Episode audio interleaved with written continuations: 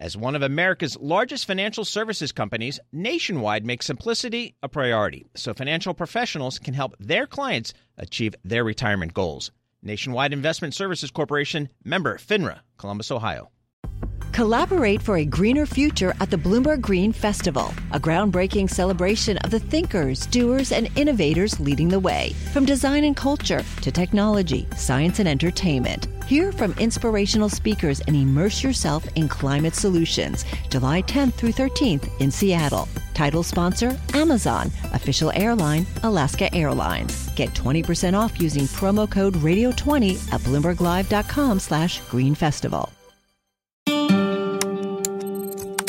Bloomberg Audio Studios. Podcasts, radio, news.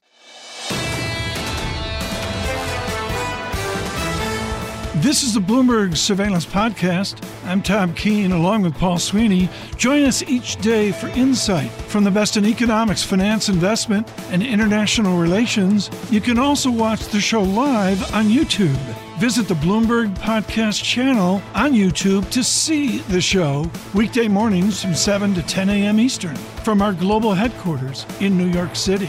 Subscribe to the podcast on Apple, Spotify, or anywhere else you listen, and always on Bloomberg Radio, the Bloomberg Terminal, and the Bloomberg Business app. It's been a great honor to know him. His public commitment to the United States from coming out of San Diego is a young buck out of Annapolis. James Stavridis joins us now. And Admiral, and of course his work with Carlyle is noted. Admiral Stavridis, I, I, I want to get down to the granular because I don't think enough of the granulars talked. Somebody has to pay for a Magura V5 drone so it can sink a modest sized ship of the Russian Navy. Is Washington saying to Ukraine as a generalization that we're not going to pay for a Magura V5 drone or whatever so that we can assist you? Yeah, that's the message being delivered to Kiev right now. It, it's immensely frustrating to anybody who cares about the security of the country, Tom. And it's not it's not just drones, it's artillery shells, it's ATACMS long range missiles, it's getting the F 16s onto the battlefield. All of that, uh, we are failing uh, the cause of freedom. Final thought it's $60 billion. That's okay, an amount of money. Our defense budget is $900 billion. Right. So for 5% of our defense budget, we break the Russian armed forces, defeat Vladimir Putin. This is a business show. That sounds like a pretty good ROI to me. How close are we to Lend Lease or before Lend Lease, 1938, 1939, where basically isolationist America said we don't want to participate at that time in a European war? Is this just nothing more than an isolationist debate of a global America? I think it is. It feels eerily like the 1930s. Go back and read the first volume of Winston Churchill's magisterial six volume Right. set, The Second World Or- War. It's called The Gathering Storm. That's what it Right. feels like to me. And it feels like to me, folks, if you want to read it, particularly the kids out there, War and Remembrance, Herman Wouk, which is just Yes. shocking on 1938, is a fiction. Paul, jump in here with Admiral Stavridis. Admiral, can you give us, based upon your sourcing, kind of the latest on the battlefield in Ukraine today? I can. Uh, no surprise. Um, as uh, supplies dwindle to the Ukrainians, it puts uh, real lift in the Russian armed forces. So they're moving forward. It's not yet uh, the end of the road for Ukraine, but you can feel the wind behind the sails of Vladimir Putin. And by the way, it's all connected to his arrogance, his impunity in killing Alexander Navalny uh, over the last few days. Um, all of this is giving real lift on the battlefield to the Russians. We better get this military aid to the Ukrainians, or we're going to see more losses, and the hole that's being dug will be much harder to get out of. Admiral, I think most students of history take away that, boy, the Russian people, the Russian army can take untold amounts of pain and time. Is there any sense that Russia will bend here at all, other than, uh, you know, I guess a, a superior military?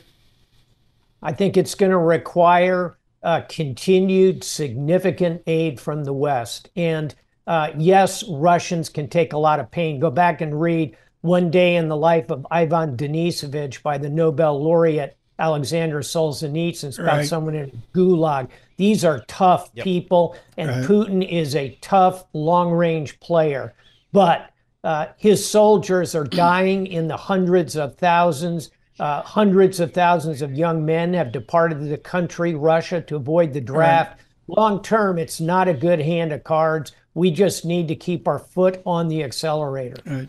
Uh, James Stavridis with us, the former NATO Supreme uh, Commander. Program note here the new Foreign Affairs magazine is extraordinary. Niall Ferguson, the great and controversial historian, with a definitive essay there on just what the Admiral was talking about, which is the detente, the new kind of theme that's out there of a Kissinger realist policy versus whatever the new policy is that we're making up as we go.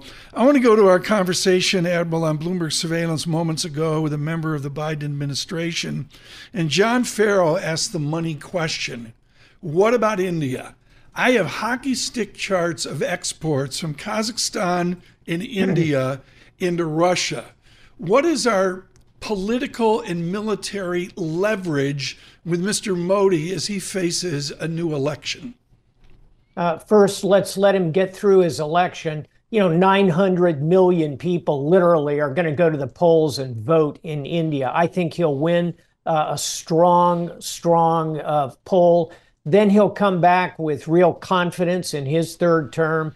I think that's when we can go to him off stage and say, what will it take? Can we pull you away from this support line you are providing to Russia? You're right, Tom.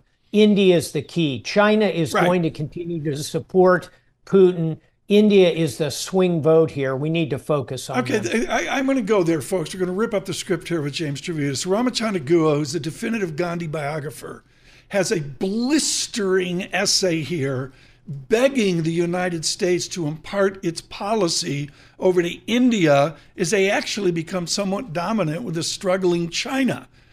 Do we have any military presence over there, Admiral? Do we exist in the in the Indian Sea or the the South, whatever this ocean is there from South Africa, Durban, on the way over to uh, Indonesia? Yeah, Tom, that would be the Indian Ocean. Thank it's you. the third Nailed that. largest ocean. That's why. That's why, Admiral, you Yes. were on the boat and I was driving the taxi cab. So uh, we we have uh, a, a strong level of presence there because we sail through it both from the Pacific side and from the Red Sea side into the Arabian Gulf. We could do a lot more militarily with the Indians, and the Indian military, I assure you, would like to come more into focus with the United States, buy more of our systems. For decades, they've been reliant on Russia. That's another piece of this. If we can insert U.S. military cooperation with our Indian colleagues, I think we would go a long way toward pulling India in our direction. Admiral, let's pivot slightly to the Middle East. Um, boy, talk about another challenging situation there. What is your most up to date view of how this is playing out and is likely to play out over the coming weeks? Um, humanitarian crisis, most obviously, hostages on top of it. Um, that is going to continue to fester for probably two to three more months while the Israelis fully consolidate control. They're trying to reduce collateral damage. They're succeeding somewhat in doing so. Um, that frame is going to freeze in two to three months. Then a peacekeeping force will come in. Things will deaccelerate at that point. The one I'm watching from an investment perspective are the attacks, the Red Sea, the potential effective closure of the Suez Canal by the Houthis. We're going to need to put more military uh, missiles on targets ashore in order to stop that and keep the global commerce open. Those are the two main things I'm watching. Are you surprised that maybe we haven't had more success in that area in gaining greater control over the Red Sea and its shipping lanes? I'm not surprised simply because Iran continues to refuel, recharge, organize, train, and equip the Houthis. Right now, we're striking Houthi targets ashore. If Iran does not get the message to cease and desist, we're going to have to start going after Iranian maritime targets, their ships, their Right. warships, their platforms. Uh, I hope we don't get there, but that message has to get to Right. Tehran. It's not going to get solved in Yemen. Admiral, with great respect to the British, their ships can't get out of the harbor. I mean, I, I'm not going to mince words, and we have a prime minister out of Southampton with all that heritage. Our pride going, and this goes to the Admiral's book of Stavridis. Uh, Admiral, I'm so sorry. Remind me the name of your book where you line up 10 admirals in a row. Uh, it- it's called Sailing True North. Sailing True North. Rickover sailed True North because he had a budget. Zumwalt sailed True North because he had a budget. Does our present Navy have a budget? Or are we going to be stuck in Southampton or Portsmouth like the British Navy? Yeah, on a on a scale that runs from um, the British challenges you're talking about, which are very real, uh, to a, a fully sourced U.S. Navy that can undertake its global mission, we're about three quarters of the way to where we should be. Meaning, we have about 300 warships. I'll put it in really round numbers. Please. We need about 350 warships. That would match what China has. China has the largest fleet in the world. If you ask me as an admiral, which fleet would I rather have in a fight, I'd still take the American fleet because of our experience, our nuclear carriers, our submarine technology. But that edge we have is dwindling, Tom. We need to put emphasis on the maritime because everything we've talked about um, goes back to the sea and the oceans and the ability to keep global commerce moving. And that's the subject of a recent column of yours, Admiral. Russia's new threat is underwater, not in space. Can you explain that? Yeah, we, we had a week where we were all shocked to hear from the uh, intelligence community that, uh oh, Russia's thinking about putting a nuclear weapon in space. That would be bad. They haven't done it yet. They don't really have that technology yet. What they do have is the ability to disrupt underwater cables that carry the entire internet. Uh, only 500 cables carry the entire global internet, all the commerce, 10 trillion transactions a day. Those are Right. vulnerable targets on the bottom of the sea. Russia could go after them today. I have to end with a delicate uh, question. And given his public service for all Americans, whatever their political persuasion, it's it's delicate. Should the Secretary of Defense, Admiral, so ill, should he resign? Uh, he should do what his health demands. If he has the health and the vigor to act as Secretary of Defense, Lloyd Austin, a contemporary of mine, um, he should remain in office as long as his health permits. James Stavridis, thank you so much. Can't say enough about Leaders Bookshelf. Yep. Uh, it's just one of my favorite, favorite books. I'll put that out here in the blur uh, today as well. The former Supreme NATO Commander. Just a terrific brief there.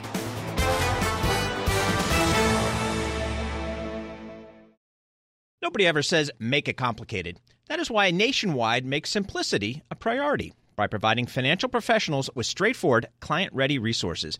From clear strategies to help clients meet retirement savings and income needs, to ways to cover rising healthcare costs and more. Nationwide simplifies planning so more time can be spent helping clients. Nationwide is on your side.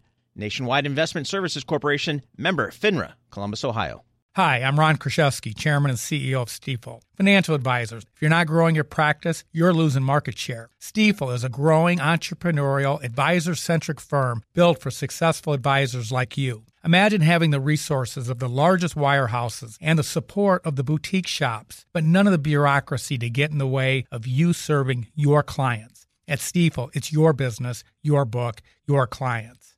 I always tell the advisors we're recruiting, I want you to come to Stifel and double or triple your business. Most of them laugh and shake their heads, but I'm serious. Don't take it from me, take it from Stifel's number one finish in JD Power's 2023 U.S. Financial Advisor Satisfaction Study. So, there's a reason why 148 financial advisors joined Stifel last year. Come join us and find out why Stifel is the firm where success meets success. Visit www.choosestifel.com. Stifel Nicolaus and Company Incorporated, member SIPC and NYSE.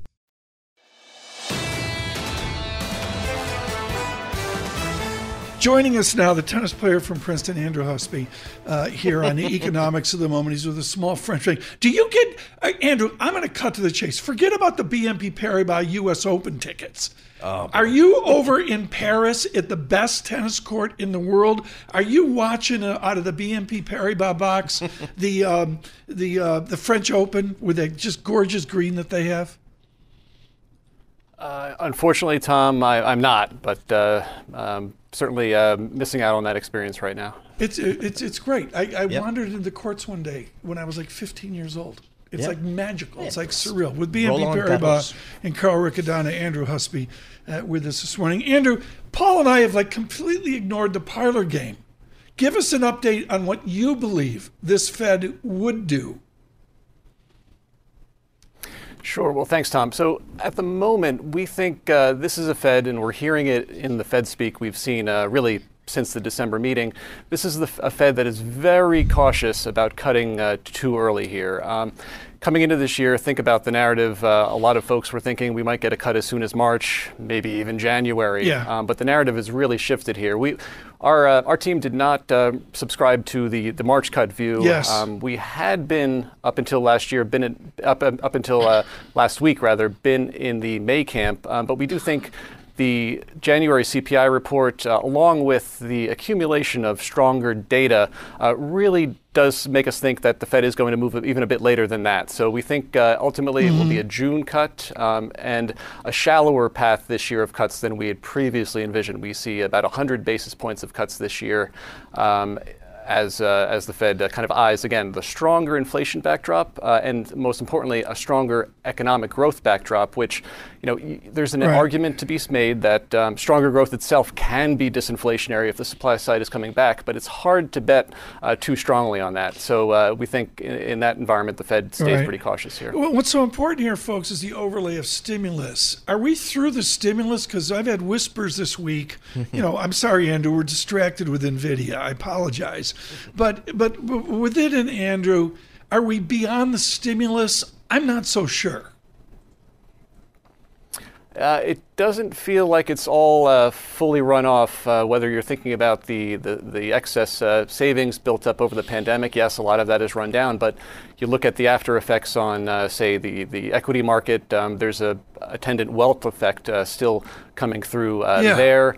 Um, and as we're looking ahead to, you know, just again where deficits are. Uh, they're still high. Um, and as we come, look ahead to the election, you're still looking at potential uh, catalysts that could catalyze a more uh, uh, expansionary fiscal policy after the election too. So all of that suggests, uh, you know, it certainly hasn't all uh, run out just yet. Hey, Andrew, I think since the January inflation data, the CPI and the PPI data came out, we've actually had some people come into the studio and say, hey, you have to have in your scenario analysis a scenario where the Fed actually hikes rates this year. What do you think about that? Yeah, so certainly uh, at the moment, you know, we're thinking uh, that sort of a scenario involves the Fed uh, just staying on hold for longer, um, unless we really think uh, that um, the so-called neutral rate in the economy is really substantially higher and re- really remains substantially higher for this year, next year.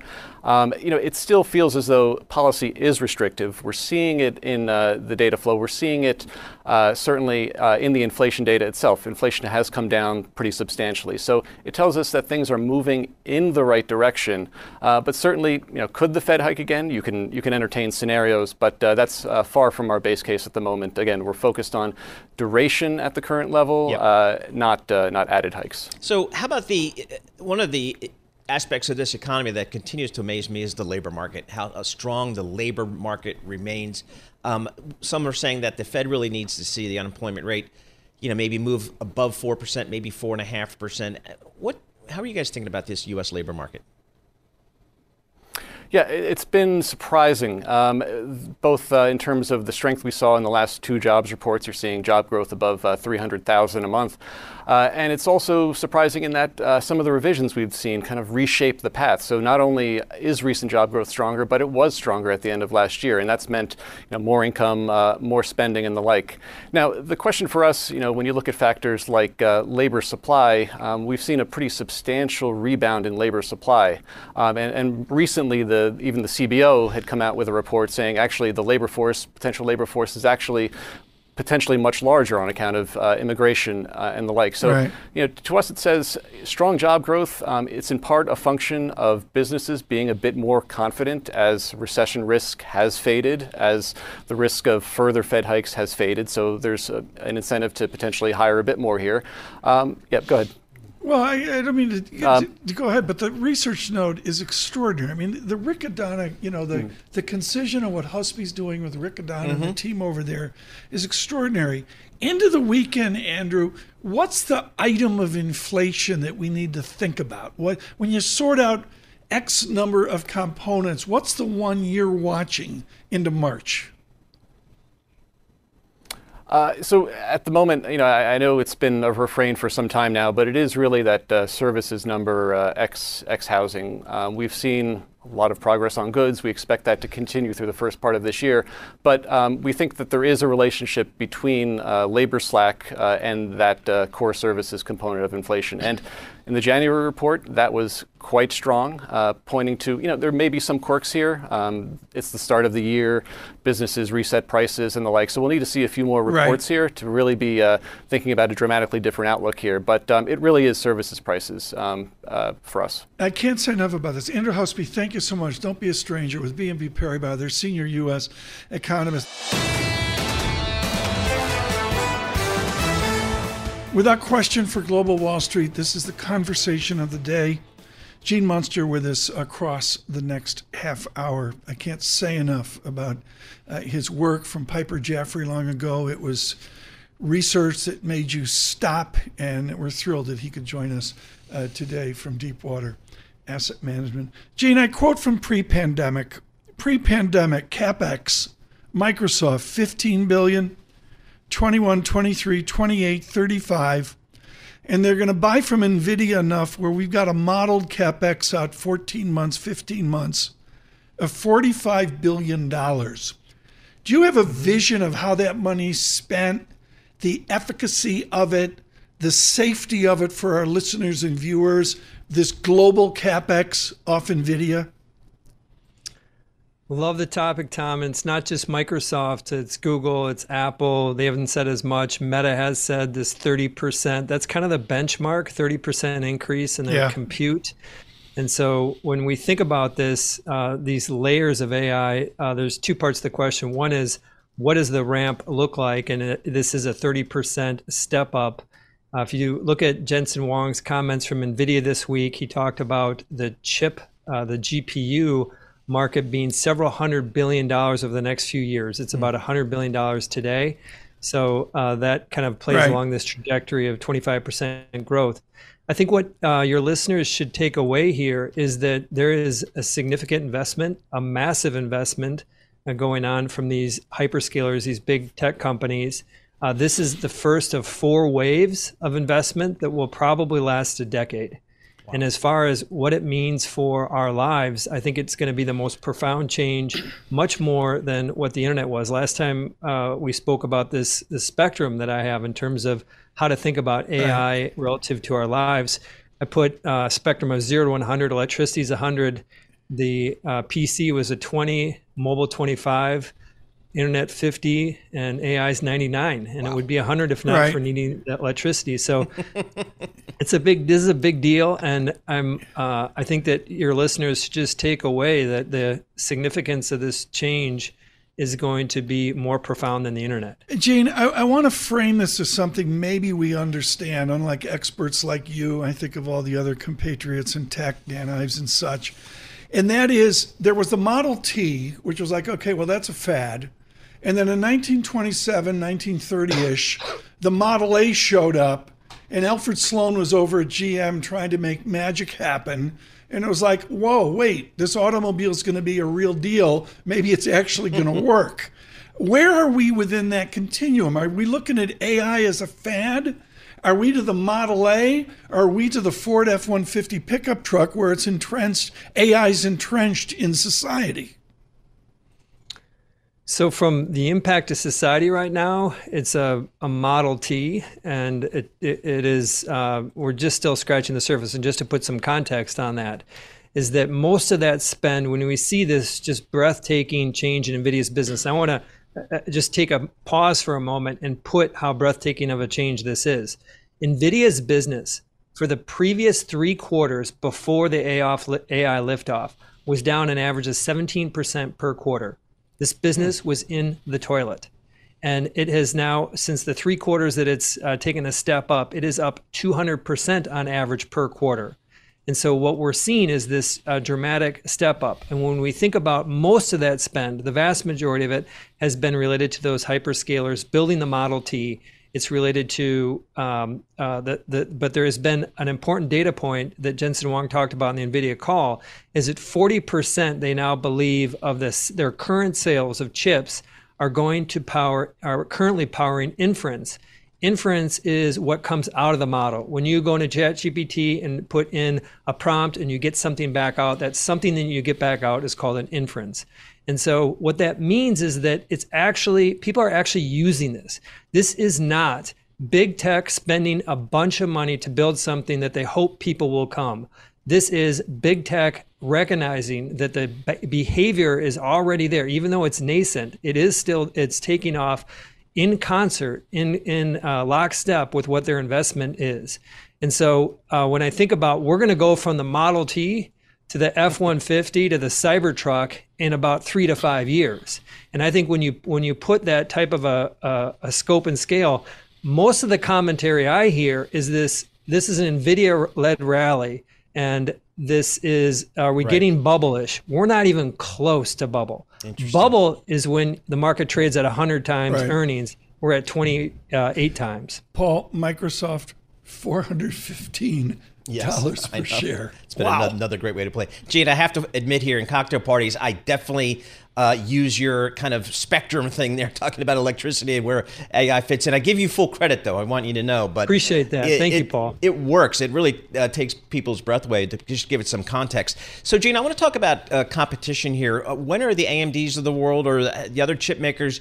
Going to step up and be real competitive here. Maybe even maybe some of the customers, like an Apple, saying, "Hey, we can build our own chips." Talk to us about how you think competition is going to evolve. So look for competition to start to have a meaningful impact on at least on Nvidia's business, probably in two to three years. And specifically, as we think about AMD, they're actually getting some traction. They're actually putting a significant effort into GPUs. Intel has just started that, but it's still it's just too nascent. We're talking about low single digit percent market share of GPUs. AMD is kind of around that 10%. NVIDIA is around 85%. And so, what it is, the, the most important point to your question is it's not just about what the absolute market share is today, it's about what the trend in the market share mm. is. Is AMD going to gain share? And my expectations is over the next couple years, NVIDIA's market share is probably going to be 70% or above. They may lose a little bit, they'll lose probably most of it to AMD, but it's still going to be huge share in what is a quickly growing market. Uh, beyond that three to five years, that's when things start to get more difficult. And I believe that AMD is going higher. Right. I believe eventually, three to five years, it's going to hit the wall because of what you talked about. Ultimately, these hyperscalers are going to back off. Right. But one, one of the benefits that that uh, that NVIDIA has here is that they will lose business to the hyperscalers when they come out with their own chips. But it's unlikely those hyperscalers sell their chips to third parties. And if you think about these four waves of AI, there's still three more waves that need to be powered by uh, by publicly available uh, uh, GPUs like NVIDIA. Right. Paul, to frame NVIDIA at 400 in the quiet of November last year, to surge now to 820, up nicely from yesterday. It's oh, this is critical, folks. It's only 2.6 standard deviations. That goes to Mr. Munster's comments that the exuberance really isn't there technically like you'd think given the right. hype and the uproar. Exactly. So, but NVIDIA at its core, uh, Gene, it's a chip company. And what I've learned, I'm not a tech analyst, but what I've learned from reading tech research is that's a really cyclical business. So once I sell a chip to a customer, it's not like a software as a service where they're going to give me recurring revenue. That's kind of it for a while. So is there a tail end to this thing? There is, that's why you see uh, that I think three to five years is that uh, NVIDIA is going to hit the wall. There's going to be a very dark day. We're going to have this boom and bust. I wanted to highlight kind of that scar tissue in yep. terms of what their business has done before because of that dynamic that you talked about. And uh, that eventually will come. the the question isn't that I, I see the question more as what's the duration of of this run, and I would come back to those four pillars just Yep, to recap yep. them. We're currently in right now the the infrastructure build phase. Then we're going to go to applications. That's like Copilot, uh, ServiceNow, Salesforce, and then it's going to be heavy industry doing generative AI, and then lastly countries with sovereign AI. And so there's, Right. uh, I, I think that um, yes, there uh, once everybody's full, but it's it's uh, we're still got a long way to go before we get full with these chips. We're with Gene Munster of Deepwater, and it is a great thrill. I think a Harsh Kumar over in the slot Gene used to have at Piper of Minnesota. Good morning to all of you listening up at Piper Jaffray Country. And Gene Munster, it's like the Muppets thing. One of these teams is not playing like the other teams, or whatever the Muppets song is. I got mm-hmm. Microsoft up, Nvidia up, the whole thing, and Apple's giving me no love at all. I mean, you know, Harsh has a neutral on it over at Piper. With Apple, are they under a pressure to do something given the tech nirvana of the last three months? Yeah, yes, uh, excruciating pressure. Of course, uh, Tim Cook uh, did not utter those two letters in all of 2023. He did proactively talk about AI for the first time in their in their December earnings call. I think that was a marked moment, and they're going to have something to say about AI. He said this year. Most likely, that's going to be in June at their developer conference, and most likely they will announce a foundation model. These are really the core engines that all Yeah. these AI applications are built on. So um, Apple's the big challenge with Apple is it they haven't grown for the past six quarters. It basically is a flat business if you kind of average it all out, and they haven't said anything about AI. And I think that they're in a Right. great place to surprise people on AI this year. Let's surprise people, Paul. and Paul's been leading on this. He's been screaming about this his first gray hair. Paul, free cash flow 70 billion Yep. is now 113. Revenue 274 million is 413 million from the pandemic. And the, and the answer here is they're minting profit. And as Mr. Munster says, they're not growing. I know, and so I, you know, how about a dividend for uh, some folks here, a meaningful dividend, but that's not in Tim Cook's wheelhouse. Hey, you know, Gene, one of the things I'm looking for as this AI sector industry mania kind of continues to evolve is kind of the bellwether IPO, and I know at Deepwater you guys see lots of early stage companies here, and I'm looking for like an AOL, America Online was for the consumer internet. Search we identify with Google, social we identify with Facebook. Do you think there's going to be an AI company come public that just blows everybody away? Uh, yes, uh, we're really excited about that. I think that's probably a year, two years away, but we're going to see a cast of foundational AI companies. These are not companies benefiting from AI. If you think about where AI sits, like with inside Microsoft or what it will be in uh, Apple or Meta, it's a small piece of it, but these companies are entirely. They're companies like Hugging Face. This is an open platform for AI models. Many of you haven't uh, heard of them, and uh, I think that uh, there's other companies like Andro, which uses a lot of AI with uh, defense, and then this is going to be the the one uh, potentially. I think this will be the biggest surprise relative to uh, up and comers, and will be one of these mega cap uh, tech companies. Is X.AI, Elon's company, and what he did is uh, this is I put this in the category of. He's 80% genius, 20% uh, uh, luckiest man on earth. the Twitter purchase uh, you know, he uh, this uh, X.AI owns about 20% of that. They will use that data, which is the world's best data when it comes to real-time intention. That is critical data. They'll use that to inform and build the X.AI foundation model. And uh, that is a massive opportunity. The the message that Elon's had, he, he refers to this as a truth-seeking AI. There's been some comical things that have gone on in the image generation AI space relative to Google this week, which sets this X.AI up for a massive opportunity. I believe this will hands down be Elon's greatest source of Really? wealth, X.AI. He's Wow. currently, based on Bloomberg, he's he's worth 210 billion dollars today. Uh, X.AI, I believe, will be a public company in the next three years, and I think it's going to be one of those mega cap Wow. AI companies. That's good stuff. I mean, again, Elon in the seemingly in the nexus of everything of interest out there. All right, so talk when I see a, a market grow like this is growing, and I see a mania uh, around a certain situation like AI. I guess in the back of my mind, I also think June, uh, Gene, boy, the it just feels like Washington is going to feel like it needs to get involved here in regulating uh, some of this. What do you think? How do you think Washington views AI, and, and is that a risk? It's a risk. I mean, Washington has a generally view that big tech, of course, needs to be regulated. The AI conversation has more layers to it, of course, because of the national security piece to it. Yeah. Is when you think about uh, national defense, whether it's intelligence gathering, whether it's how some of these systems work, whether it's just how our country's GDP evolves powered by AI, having a, a sovereign, a strong AI, a strong tech is something that benefits the government. So when I think about government regulation over the past five years relative to big tech, it has been things around like the App Store or uh, engagement around uh, Instagram. Uh, they've been about uh, Microsoft buying um, uh, uh, Activision. These things are petty compared to Yeah. what is at stake when it comes to AI. Right. And I think that ultimately, that significance is going to benefit big tech. Gene, one final question, completely unfair. Let's go back to Piper Jaffray, single best buy, buy, hold, sell with Gene uh, Munster. Can you acquire shares of NVIDIA this morning?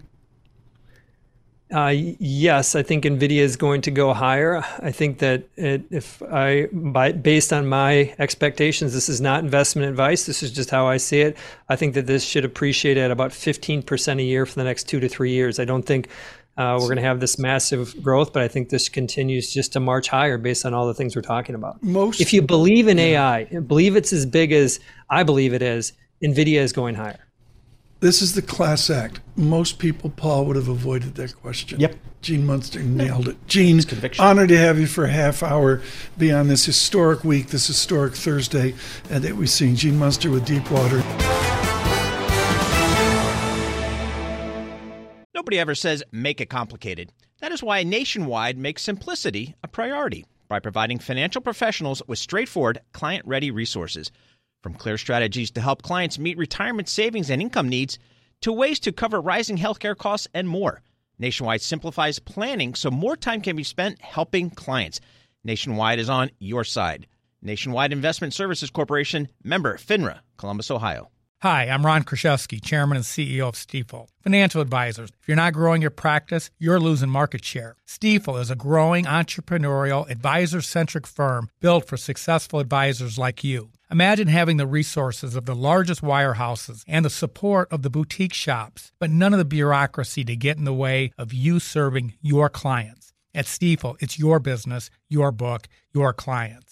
I always tell the advisors we're recruiting, I want you to come to Stifel and double or triple your business. Most of them laugh and shake their heads, but I'm serious. Don't take it from me, take it from Stifel's number one finish in JD Power's 2023 U.S. Financial Advisor Satisfaction Study. So, there's a reason why 148 financial advisors joined Stifel last year. Come join us and find out why Stifel is the firm where success meets success. Visit www.choosestifel.com.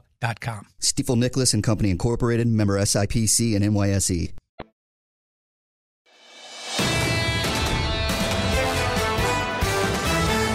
Daily headlines. I'll look at the front pages. Lisa Mateo avec le journal. It's pretty good. I never took French. Uh, all right, so we're starting with the Wall Street Journal. This is an interesting story because it's saying Meta knew about parents exploiting their own children with new paid subscription tools, and they did nothing about it. Now, this is disturbing on so many levels. First of all, the parents. These are parent managed accounts. They're using subscription feature to sell exclusive content their daughters wearing bikinis, wearing leotards, no nudity, um, but it was sold to an audience that's overwhelmingly male. Some expressed central interest in the children in their comments and posts, so the parents knew what was going on. Teams inside Meta, they started raising alarms about this. Um, they tried to warn Meta. Meta's response is that they built this automated system to prevent it from happening, but it just didn't work. So they, this is just crazy on so many different levels. Yeah, starting with the parents, and you know Yes. that that's where it's got to go. All right, what else? Um, so we've heard about the returning to the moon, Yep. right, for the first time. All right, this one is um, another piece of history. It was college students.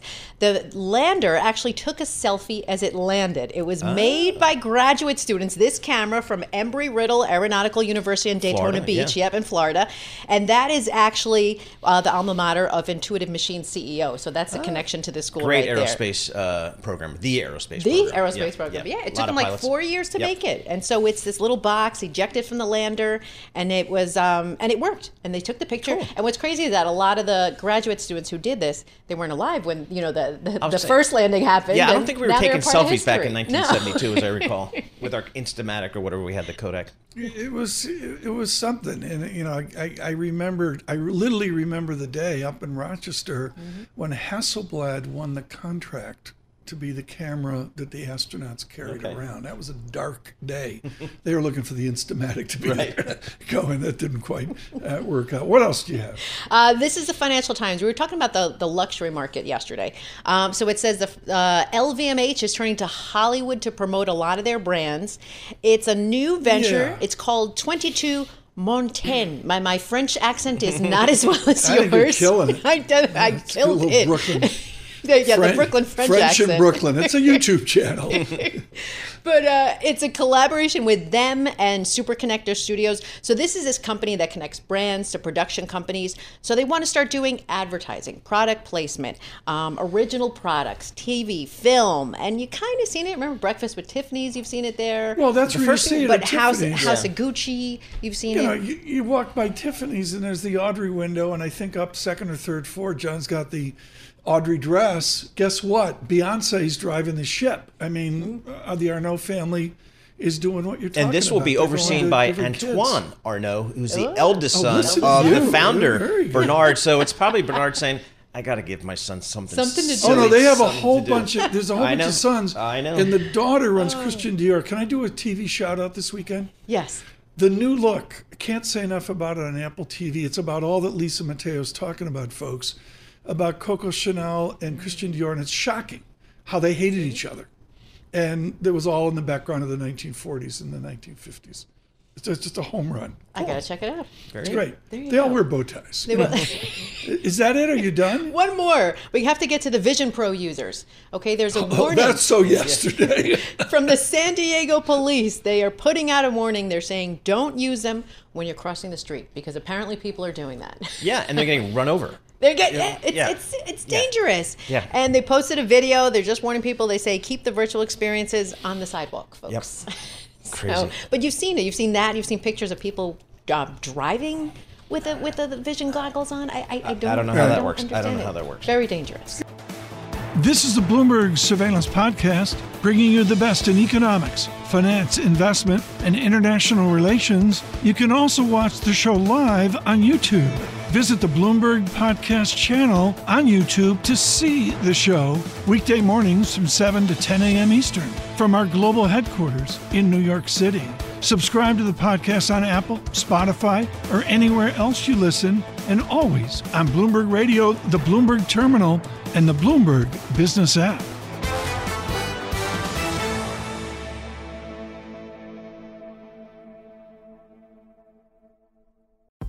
Collaborate for a greener future at the Bloomberg Green Festival, a groundbreaking celebration of the thinkers, doers, and innovators leading the way. From design and culture to technology, science, and entertainment. Hear from inspirational speakers and immerse yourself in climate solutions. July 10th through 13th in Seattle. Title sponsor Amazon. Official airline Alaska Airlines. Get 20% off using promo code Radio20 at BloombergLive.com slash Green Festival.